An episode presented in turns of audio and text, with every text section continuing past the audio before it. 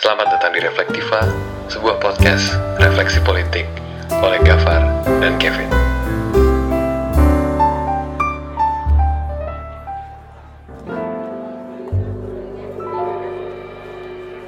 Oke, selamat pagi, selamat siang, selamat sore, selamat malam, selamat datang di podcast Reflektiva, podcast yang paling kritis, setidaknya menurut kami sendiri.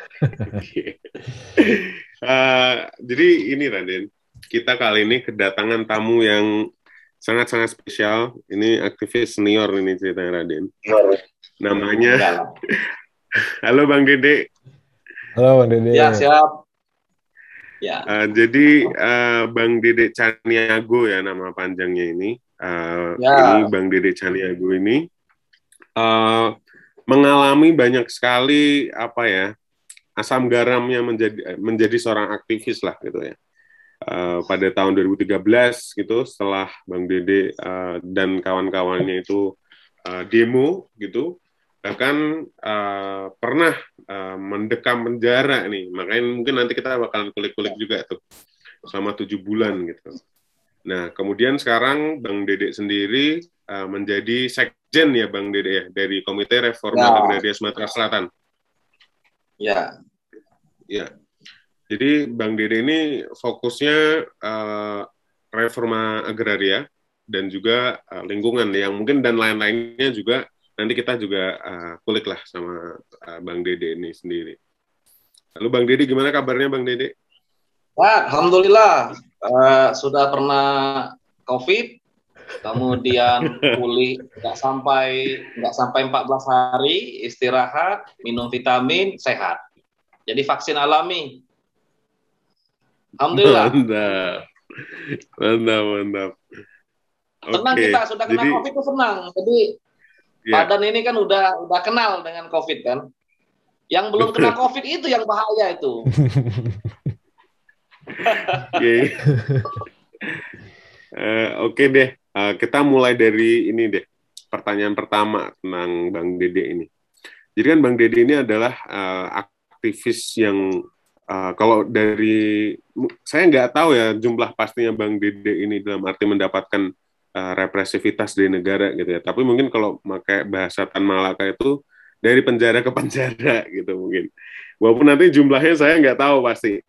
Nah pertanyaan saya adalah gini Bang Dede, mengapa uh, represivitas, represivitas negara itu menjadi mungkin di Indonesia gitu loh, terutama dalam konteks isu lingkungan dan uh, reforma agraria gitu, dan seberapa sering misalnya gitu. Ya oke, okay. uh, pertama-tama saya bangga, bahagia, terima kasih banyak atas kepercayaan dan juga terima kasih kepada Ketua Zenzi sudah merekomendasikan untuk uh, berbagi informasi, berdiskusi, paling tidak bersilaturahmi lah, kira seperti itu. Kalau kita bicara represif negara, kita tidak bisa bicara hanya uh, case di penjara, case dipukuli, tapi uh, perampasan tanah, pemiskinan, itu juga bagian dari represif menurut saya. Nah, landasannya dari situ sebenarnya.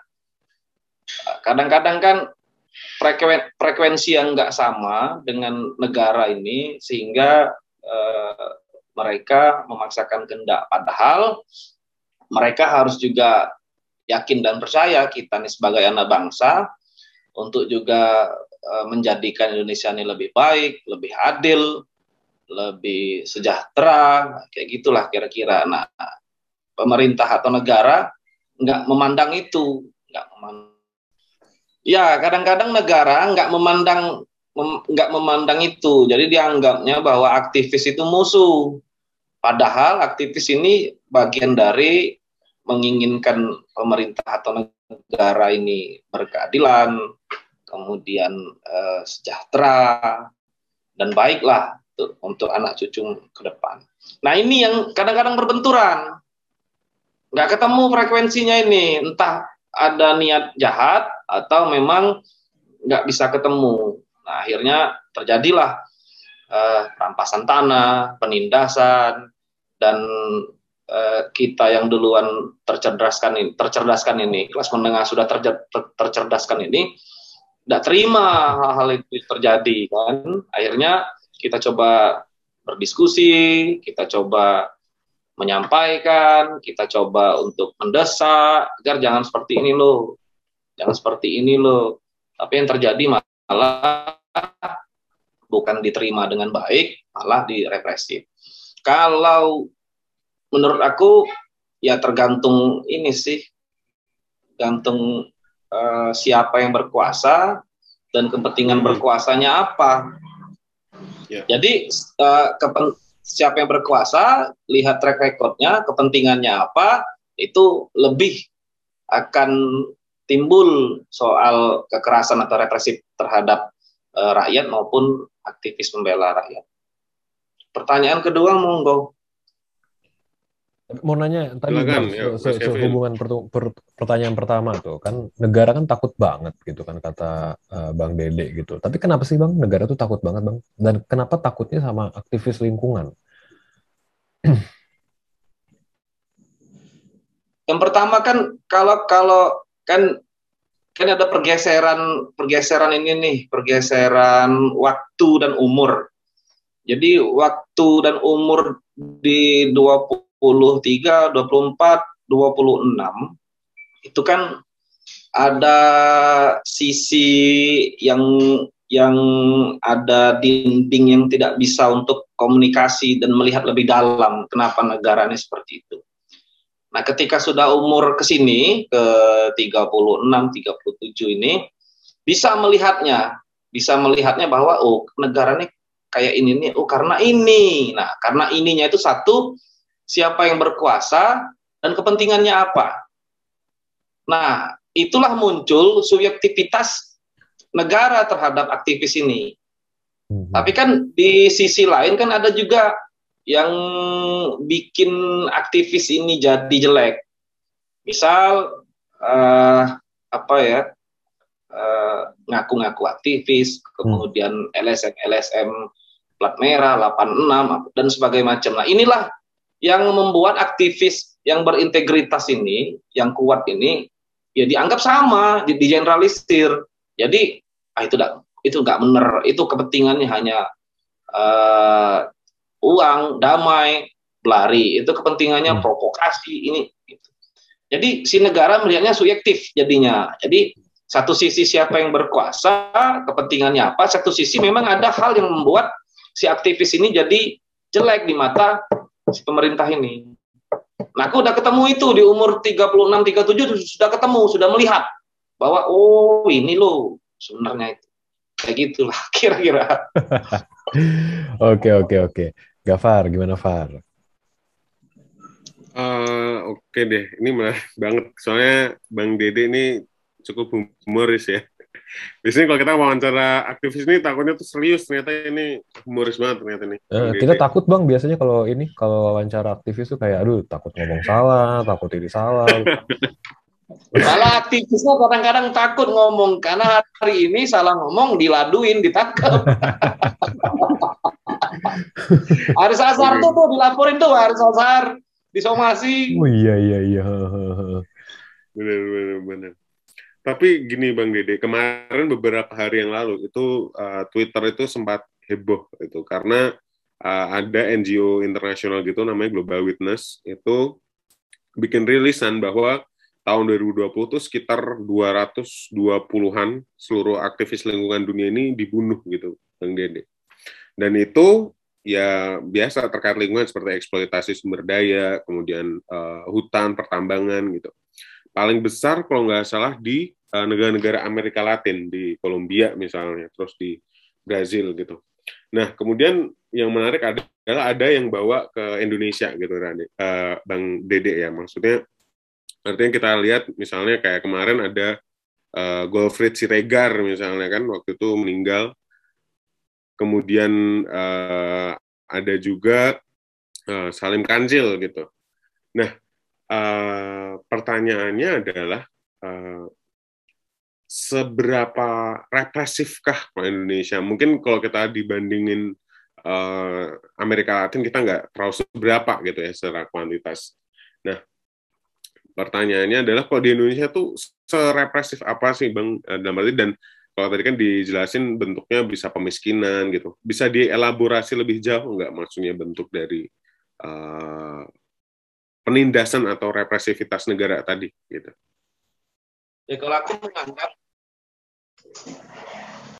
kalau aku menganggap uh, masyarakat atau rakyat itu juga aktivis. Jadi uh, represif itu uh, bukan hanya dialami oleh kelas menengah atau aktivis yang pada umumnya, tapi aku menganggap rakyat yang memperjuangkan haknya itu juga aktivis. Nah, represi negara itu menurut saya bukan hanya tadi dipukuli dan dipenjara, tapi eh, tanahnya dirampas, haknya haknya itu diambil juga eh, kekerasan atau eh, represif negara terhadap itu.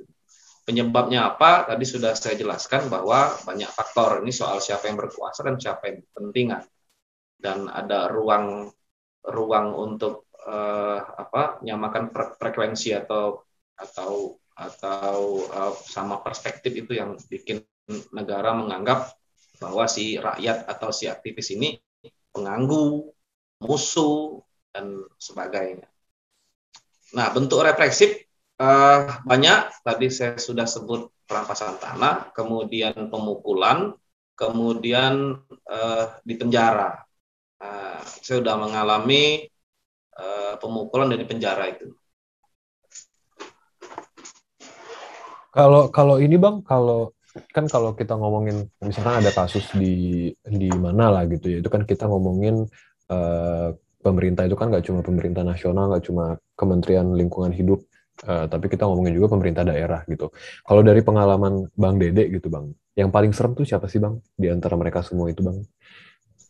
Uh, pemerintah de- uh, nasional pusat atau daerah kayak gitu ya. Kalau uh, banyak-banyak sih, banyak bentuk sih. Kalau misalnya kebijakan memang nasional, jadi serem juga perspektif kebijakan itu kan serem, tidak tidak langsung sih melihatnya itu misalnya. Kena pukul itu karena kebijakan, tidak juga bisa langsung seperti itu. Kena penjara juga karena kebijakan, tidak juga bisa langsung seperti itu. Tapi persoalan perampasan tanah ya bisa dibilang nasional karena produk H G I itu produk nasional. H G I U misalnya terbit pucuk-pucuk di tanah masyarakat yang ada kebun, ada kampung. Produknya itu kan produk pusat, eh, Menteri A T R B P N.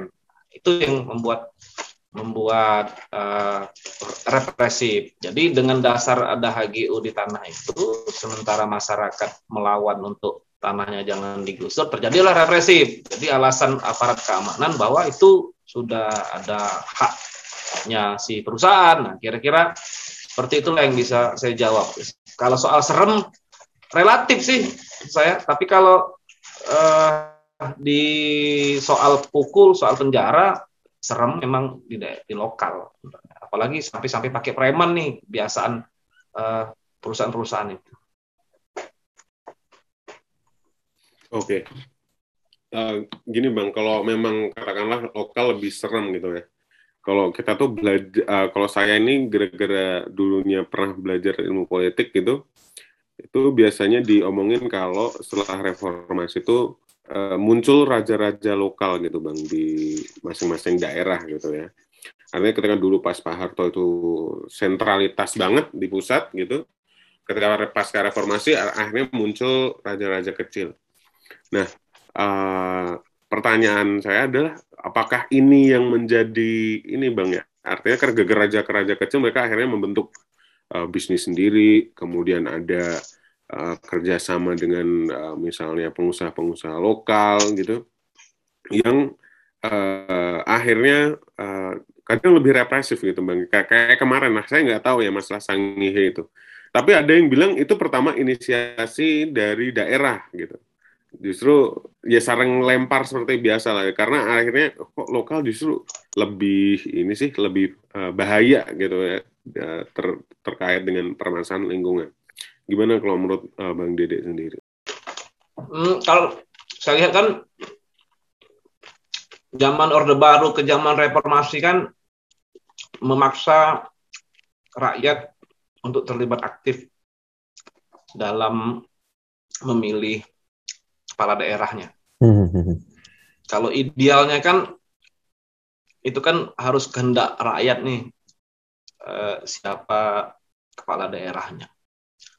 Tapi kan sampai ke sini kita simpulkan bahwa ini kebebasan yang terlalu bebas, kebebasan yang melampaui batas, sehingga saya anggap ini jadi politik kriminal, jadi politik liberal, sebab produk-produk yang jadi hanya orang yang banyak uang. Nah, yang banyak uang di sini kan banyak disimpulkan bahwa dia korporasi, dia usaha besar yang uh, mengeruk, mengeksploitasi uh, sumber-sumber kekayaan alam, karena yang banyak uang itu biasanya mainnya itu di sumber daya alam itu. Kalau nggak main di sumber daya alam, dia nggak nggak bisa kaya raya kalau menurut perspektif saya. Karena Pak Karno juga pernah bilang kayak gitu, presiden pertama, siapa yang menguasai tanah, dia yang menguasai makanan. Siapa yang menguasai makanan, dia menguasai dunia. Jadi perspektifnya itu benar, simpulan saya, orang yang kaya raya itu orang yang menguasai sumber daya alam. Nah, hari ini yang terjadi adalah politik kriminal, politik liberal, eh, produk yang jadi bukan produk yang yang memang sudah banyak berbuat untuk masyarakat, sehingga dia menjadi kepala daerah, wakilnya masyarakat untuk menjalankan tugas-tugas sebagai pelayan rakyat. Nah, itu sih sebenarnya dari Orde Baru ke Reformasi. Nah, ketika kepala daerah ini eh, jadi, dia tidak memikirkan rakyatnya, artinya dia akan mencari keuntungan yang sebesar-besarnya. Nah, pertama misalnya kita masuk dalam uh, wewenang uh, bupati atau gubernur. Wewenang bupati ini kan adalah memberikan izin lokasi kepada korporasi yang ingin uh, berusaha di tanah itu. Nah, izin lokasi ini kan dasar nih dari pemerintah pusat untuk menerbitkan H G U. Nah, inilah yang kadang spare spare apa ya? Seper jarak yang yang kita anggap hmm. ngeri juga di lokal ini. Kadang-kadang izin lokasi ini nabrak kepentingan rakyat. Nah, inilah awal mula terjadi represif. Nah, kita kelas menengah masuk nih untuk meluruskan bahwa yang kalian itu beri izin lokasi tidak benar, karena di desa itu ada tanah masyarakat yang dari zaman nenek moyang dia dia manfaatkan, dia usahakan untuk makan. Di situ ada perkampungan yang mereka tinggal, mereka ini, kalian ini berizin lokasi. Nah, kadang-kadang nggak ketemu, tiba-tiba plung izin H G U turun. Nah, izin H G U turun, aparat polisian punya hak untuk menindak. Siapa yang mengganggu, siapa yang melawan, siapa yang menghadang, nah ini akan diganggu. Karena H G U ini produk hukum. Nah, ketika ini ada konflik, ada sengketa, tidak bisa bicara soal gerakan massa, protes, larinya ke wilayah hukum. Silakan gugat di hukum kalau memang kalian merasa itu punya kalian. Persoalannya adalah di wilayah hukum, satu, biaya mahal. Yang kedua, operasional tinggi. Yang ketiga, prosesnya lama. Belum lagi misalnya banyak yang bilang mafia peradilan banyak juga. Akhirnya siapa yang punya uang lagi menang ketika di pengadilan. Itu kan Ini kan problemnya ketika didorong untuk masuk wilayah pengadilan. Padahal di luar pengadilan kita pinta keberpihakan kepala daerah kepada rakyat yang punya tanah. Itu sih sebenarnya yang nggak ketemu. Nah, kita dianggap provokator, kita dianggap penghasut masyarakat. Itulah terjadi represif. Kayak gitulah kira-kira. Zaman reformasi ini kayak gitu. Kliknya itu. Kliknya itu kayak gitu. Tapi tapi Bang, mau nanya Bang. Jadi kan tadi Bang Dede bilang uh, dianggap provokator gitu. Karena kan karena memang memang itu kan uh, bergerak bersama masyarakat yang tanahnya di diambil gitu. Tapi ada enggak sih Bang tindakan-tindakan dari jejaring aktivismenya uh, Bang Dede gitu yang sebelum sebelum sampai masuk ke konflik antara rakyat sama negara itu udah ada dulu nasihatin negara bahwa you salah nih untuk ini gitu. Jadi ada enggak sih Bang advokasi-advokasi gitu Bang sebelum konflik Bang? Kalau aktivis apalagi lembaga sebesar Walhi misalnya atau K P A misalnya, lembaga-lembaga kredibel lah, itu biasanya menganjurkan masyarakat itu masuk wilayah konstitusional. Nah, ini perbedaan eh, aktivis eh, aktivis lokal atau aktivis yang bukan berada di lembaga kredibel itu perbedaannya. Kadang-kadang kan aktivis lokal ini kan eh, dia keluar dari jalur konstitusional. Contoh misalnya mereka langsung langsung ngeklaim, langsung buat apa portal di lahan, langsung misalnya eh, bisa saja action langsung bakar dan sebagainya. Kalau kita kan lewat jalur konstitusional, misal kita buat pengaduan surat dulu nih ke negara bahwa pengaduan kasus misalnya bahwa apa yang kalian keluarkan ini salah nih karena ini ada bla bla bla bla masyarakat nggak direspon, misalnya kita naik ke provinsi surat lagi nggak direspon, misalnya naik ke nasional nggak di, nggak direspon lagi, akhirnya kita pakai jalur uh, Undang-Undang Nomor sembilan Tahun sembilan puluh sembilan misalnya unjuk rasa aksi nih biar cepat didengar, demonstrasi akhirnya hmm. didengar lewat surat nggak dibales, lewat demo, akhirnya ketemu, baru ngobrol. Nah, ketika ngobrol rapat, pembahasan, rapat, pembahasan, seperti-seperti itu. Nah, persoalannya kan kadang-kadang proses rapat ini di lapangan ini masih jalan nih perusahaan. Nah, itu itu yang bikin bikin api, bikin iya, api. Iya. Sekarang, padahal kita pengen jalur konstitusional, ini rapat, pembahasan, ngasih tahu, Uh, tolong kita cari win-win solusi, jalan tengah, atau cari penyelesaiannya. Tapi di bawah, dia terus jalan, nggak dengar. Nah, yang kadang-kadang kita ketemu juga, si korporasi ini nggak takut sama kepala daerah. Kadang-kadang juga kepala daerah takut sama korporasi. Nah, itu juga belum ketemu kita hal-hal seperti itu. Entah penyebabnya apa, saya kurang paham. Tapi kata teman-teman penyebabnya itu, ya si korporasi ini penyumbang untuk pemilihan. Kadang-kadang ketemunya di situ yang jadi kita repot. Itu umur tiga puluh enam juga belum tahu ya Bang. Tadi kan umur dua puluh enam belum tahu tentang A gitu. Umur tiga puluh enam mulai tahu. Mungkin nanti empat puluh enam tahu kali itu kenapa penyebabnya kepala daerah takut.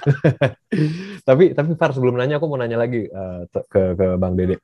Tadi kan Bang Dede bilang Uh, ini bang, apa namanya? Uh, kadang-kadang negara itu pengennya uh, ya udah silakan aja adukan di jalur hukum gitu kan, di pengadilan gitu. Walaupun tadi Bang Dede protes karena pengadilan mahal, terus ada maklar, ada maklar peradilan dan sebagainya. Tapi akhirnya kan uh, kadang-kadang kita nggak punya pilihan memang kecuali kita masuk ke jalur hukum itu kan bang, ke peradilan itu. Itu dilayanin nggak bang sama jejaringnya Bang Dede? Ya teman-teman welcome sebenarnya.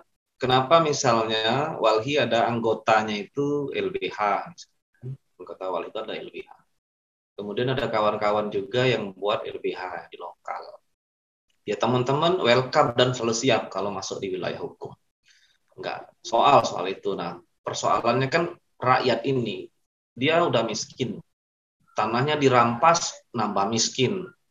Kemudian dia harus mengeluarkan biaya karena di persidangan itu kan ada biaya A, biaya B, kadang-kadang juga untuk operasional, kadang-kadang juga hal-hal yang lain, belum lagi misalnya waktu yang sangat panjang, sebelum misalnya sistem hukum kita ini kan sudah P N naik misalnya banding, dengan waktu yang berapa lama sudah banding, kasasi lagi, dengan waktu yang berapa lama, kemudian ada juga ruang untuk P K, dan sebagainya. Nah, sementara waktu yang panjang itu tanah ini terus digarap. Nah, kalau misalnya uh, uh, fair, misalnya, oke, okay, selama proses pengadilan tanahnya status quo dulu, jangan digarap dulu, jangan diusahakan dulu. Nah, itu kan fair. Jadi kita nunggu sama-sama saya tujuh tahun, lima tahun, hasilnya nanti keluar. Nah, itulah yang berhak untuk menggarap tanah. Nah, kita ini beda. Uh, tidak bisa tanah itu jadi status quo kecuali hakim memutuskan tanah status quo. Jarang juga lagi proses sidang hakim memutuskan tanah itu status quo. Hakim memutuskan status quo itu ketika ingkrah, baik ingkrah di pengadilan negeri, banding dan ini. Nah, ruang-ruang ini sebenarnya yang bikin uh, kita jarang masuk di pengadilan. Tapi kan kita dikejar juga bahwa negara ini negara hukum. Memang wilayah-wilayah itu harus masuk pengadilan. Tapi ada ruang juga di di di regulasi yang yang yang memberikan ruang bahwa penyelesaian konflik itu ada dua, non litigasi mau litigasi. Nah, non litigasi inilah yang melakukan misalnya mediasi, eh, negosiasi, rapat-rapat, dan banyak juga yang selesai wilayah-wilayah. Itu juga mendorong pemerintah daerah untuk peduli sih dengan rakyatnya, tugas mereka. Itu sebenarnya. Oke. Uh, yang menarik adalah Bang Dede ini uh, selalu menyebutkan kelas menengah gitu ya Bang Dede, Bang Dede ya. Padahal Indonesia sendiri sekarang kelas menengah, uh, menengahnya itu lagi rising banget gitu ya. Apalagi walaupun selama pandemi itu turun gitu. Intinya kelas menengah Indonesia itu uh, semakin banyak. Gitu. Nah, uh, yang masalahnya kalau yang diceritain Bang Dede tadi kan uh, kadang lewat jalur hukum, aduh lama gitu ya, banyak duitnya. Terus kemudian di bawah aparat terus jalan, sehingga justru ada gontok-gontokan, ada yang dipenjara atau gimana gitu. Nah, uh, bisa nggak sih Bang, misalnya kita berharap uh, di luar jalur hukum, misalnya dari kelas menengah, dari misal, misalnya uh, aktivisme digital gitu ya, digital aktivism gitu. Uh, mungkin nggak sih Bang, kayak kan kita kan sekarang kayak ada petisi online gitu ya. Uh, kira-kira itu berpengaruh bang, berpengaruh nggak bang? Atau memang kita harus ya, ya udah kita harus terjun lapangan gitu loh. Karena kan gerakan kelas menengah sekali gitu.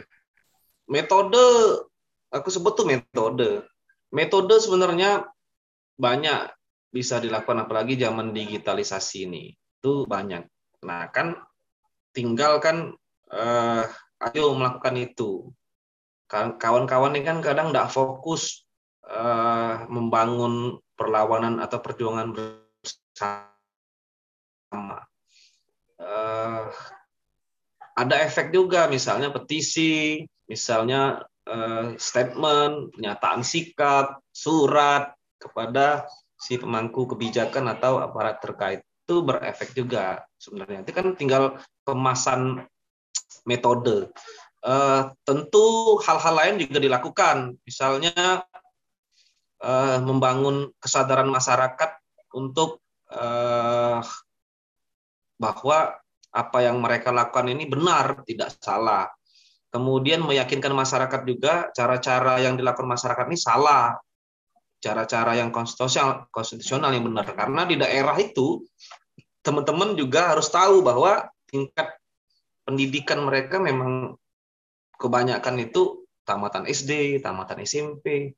Jadi mereka nggak terjangkau soal jalur-jalur konstitusional itu. Nah, kebanyakan eh, yang dilakukan oleh masyarakat desa itu konflik lahan klaim, konflik lahan bakar, konflik lahan bunuh. Nah, hal-hal itu yang yang kita coba luruskan bahwa bukan dengan cara itu. Dengan cara misalnya, ayo berorganisasi dulu, buat nih organisasi, kemudian buat komunitas, atau buat sarekat-sarekat tani. Nah, kemudian buat nih surat pengaduan. Jadi apa yang kalian rasakan, apa yang kalian uh, alami, itu kasih tahu pemerintah bahwa yang kalian beri izin itu salah. Nah, kasih surat. Nah, ketika surat nggak direspon, oke okay, dengan cara unjuk rasa, karena unjuk rasa juga dilindungi oleh undang-undang. Nah, pas diunjuk rasa, disitulah terjadi pertemuan-pertemuan misalnya. Nah, ini metode-metode itu penting juga dilakukan sambil metode-metode digitalisasi ini juga penting. Oke, okay. Bang. Pertanyaan pertanyaan terakhir nih, Bang. Uh, tentang tadi kan Bang Dede kan bilang uh, apa namanya banyaklah masalah aktivisme gitu ya. Kalau kalau saya boleh, saya sebenarnya nggak tahu sih di lapangan kayak gimana. Cuma uh, kayaknya di zaman sekarang ini dua ribu sembilan belas dua ribu dua puluh empat ya itu kayaknya kekerasan terhadap aktivis itu dan terhadap rakyat yang itu ya yang yang yang uh, tanahnya akhirnya jadi sengketa dengan Uh, pihak yang kuat gitu, itu semakin semakin semakin banyak tuh represivitasnya tuh Bang. Nah itu uh, kita tuh harus gimana sih Bang lihatnya Bang? Maksudnya tadi Bang Dede juga bilang bahwa uh, pemerintah daerah mulai peduli gitu karena karena uh, cara-caranya konstitusional rakyat mulai gitu kan. Tapi di sisi lain itu tadi uh, pemerintah pusat semakin kesini mural aja jadi masalah gitu kan, jadi jadi ancaman gitu. Dilihatnya sebagai ancaman. Jadi aktivisme lingkungan hidup di Indonesia ini masa depannya cerah atau gelap, Bang? Serem atau nggak serem?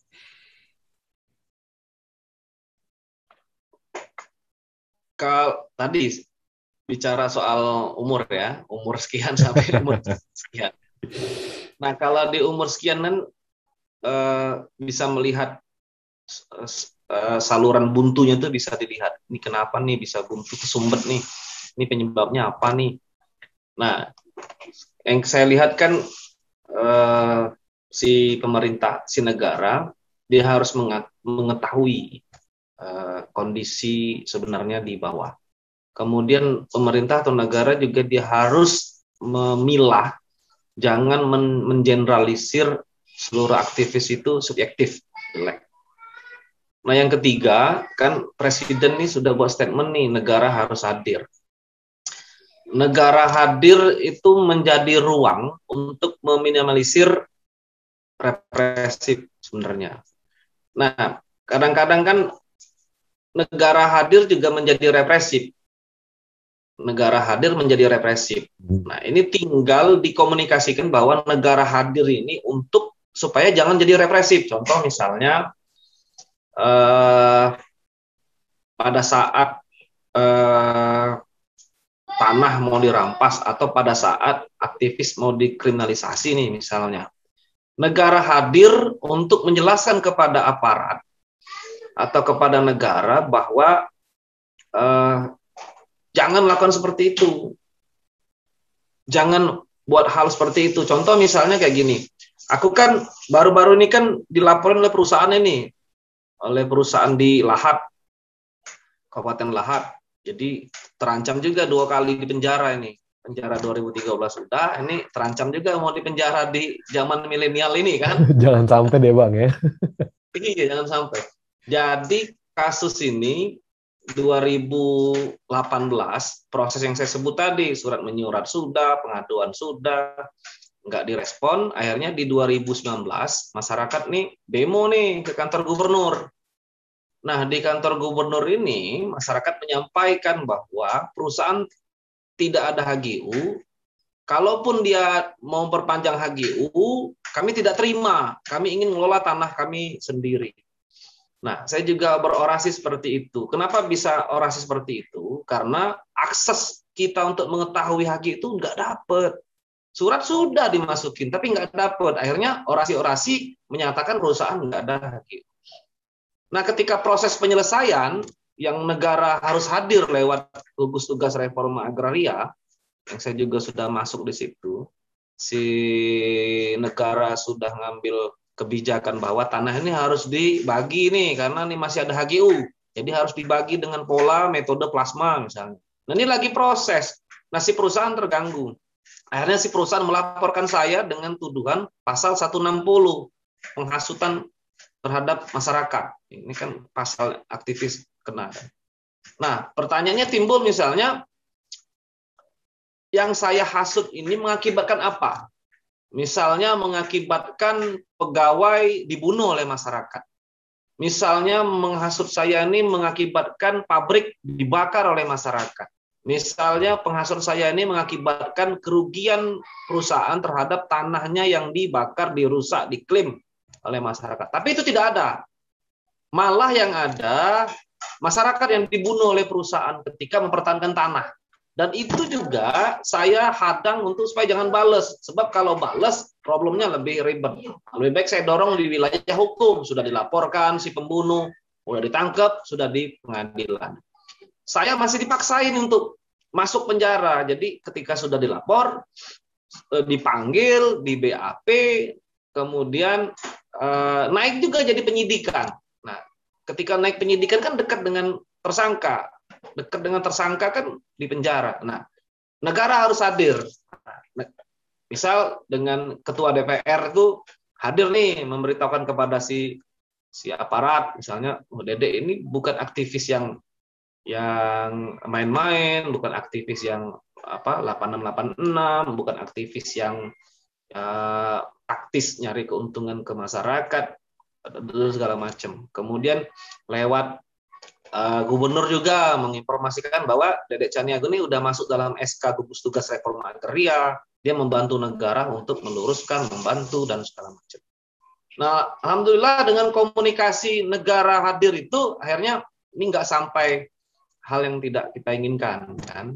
Tidak sampai misalnya dipaksain untuk masuk, dipaksain, dan kalaupun dipaksain, ya blunder juga bagi perusahaan itu, sebab efeknya itu nggak ada penghasutan saya ini, kecuali saya perintahkan bakar misalnya, ada rekaman, ada bukti. Itu. Nah, maka saya informasikan ini kepada kawan-kawan nasional bahwa saya terancam dua kali masuk penjara nih di zaman milenial ini kan, kayak gitu kira-kira. Ya, ya, negara harus hadir untuk meminalis, meminimalisir uh, represif itu.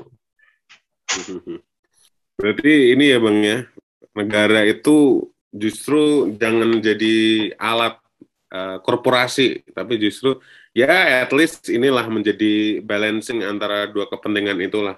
Lebih bagus lagi berpihak pada rakyat gitu.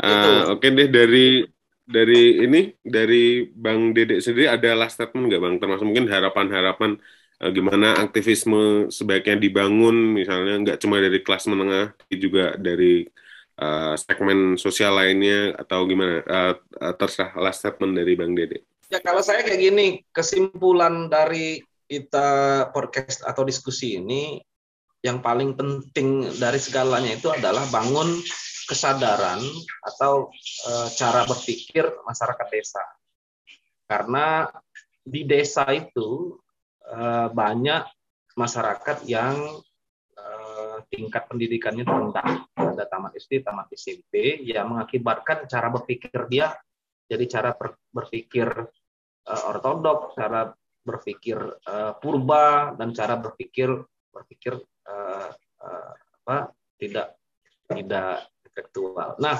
sebenarnya pembangunan kesadaran itu, ya saya sepakat bukan hanya lewat pendidikan, tapi lewat media sosial penting, lewat eh, apa mau, mau modernisasi sekarang nih dengan zaman empat titik nol itu penting. Artinya walaupun dia tidak tamat S M P, tidak tamat S M A, apalagi nggak kuliah, dengan dia bisa jangkau internet itu, dia bisa menggali informasi, biasa nonton YouTube, dia bisa denger, apalagi sampai bisa podcast kayak gini nih. Wah itu menarik juga, podcast dengan masyarakat desa kan, menarik juga diskusi. Nah kalau tingkat kesadaran masyarakat ini udah terbangun cara berpikir atau pendidikannya itu, saya yakin P R pertama kita udah selesai di tingkatan pemilihan kepala daerah. Jadi mereka tidak akan lagi mengambil uang yang lima puluh ribu atau seratus ribu akhirnya, yang jadi yang orang berduit, mereka akan ambil uangnya, tidak pilih orangnya itu, dia akan pilih orang-orang yang memang uh, berintegritas, loyalitas, kemudian peduli sama mereka. Itu pasti akan terbangun. Nah itu satu P R-nya itu menurut saya, podcastin sampai ke desa, sampai ke masyarakat desa kalau bisa. Tampilkan misalnya podcast, jangan dengan kelas menengah nih, kalau bahas saya, jangan dengan aktivis nih, tapi dengan petani, podcast, apa Pak kendala di situ. Ya. Asik. Nah, problemnya itu kan sinyal nih kan di desa itu kan. Nah, itu hmm. satu.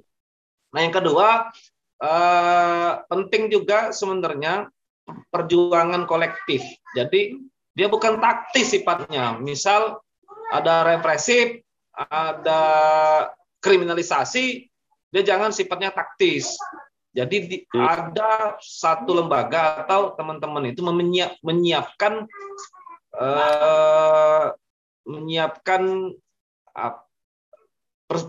sebelum itu terjadi disiapkan. Contoh K P A udah mulai nih, misal ada kriminalisasi, mereka menyiapkan dana darurat. Jadi ada dana darurat sementara untuk mengevakuasi teman-teman itu. Sampai pada misalnya teman-teman itu siap misalnya pada proses perlawanan atau pendampingan hukum. Kalau di nasional kan udah bisa nih, misal kayak Rocky Gerung dilaporin teman-teman aktivis lain udah siap. Yang di lokal itu seperti apa pendampingannya itu, pendampingan hukumnya itu. Paling ngarepin uh, kawan-kawan di lokal, nasionalnya seperti apa. Jadi ada ada satu kolektif persiapan untuk teman-teman nih represif itu udah siap nih teman-teman nasional. Nah, yang ketiga uh, ya tadi bahwa jangan sampai di sini kita akan bicara lebih lanjut untuk diskusi bisa mingguan, bisa bulanan, podcast di hal-hal yang menarik di lokal saya bisa share dan bisa kita podcast nih. Nah, jadi ini ini berlanjut maksud saya jangan ya. uh, stop. Nah. Tapi kenalin ya Bang. Iya. dikenalin aja kita, kita kan nggak kenal soalnya. Nggak, abis ini kita ya. Dari perspektif korporasi gitu lah, Dede. Ya, iya, iya. Uh, Oke, okay. uh, udah empat puluh lima menit lebih.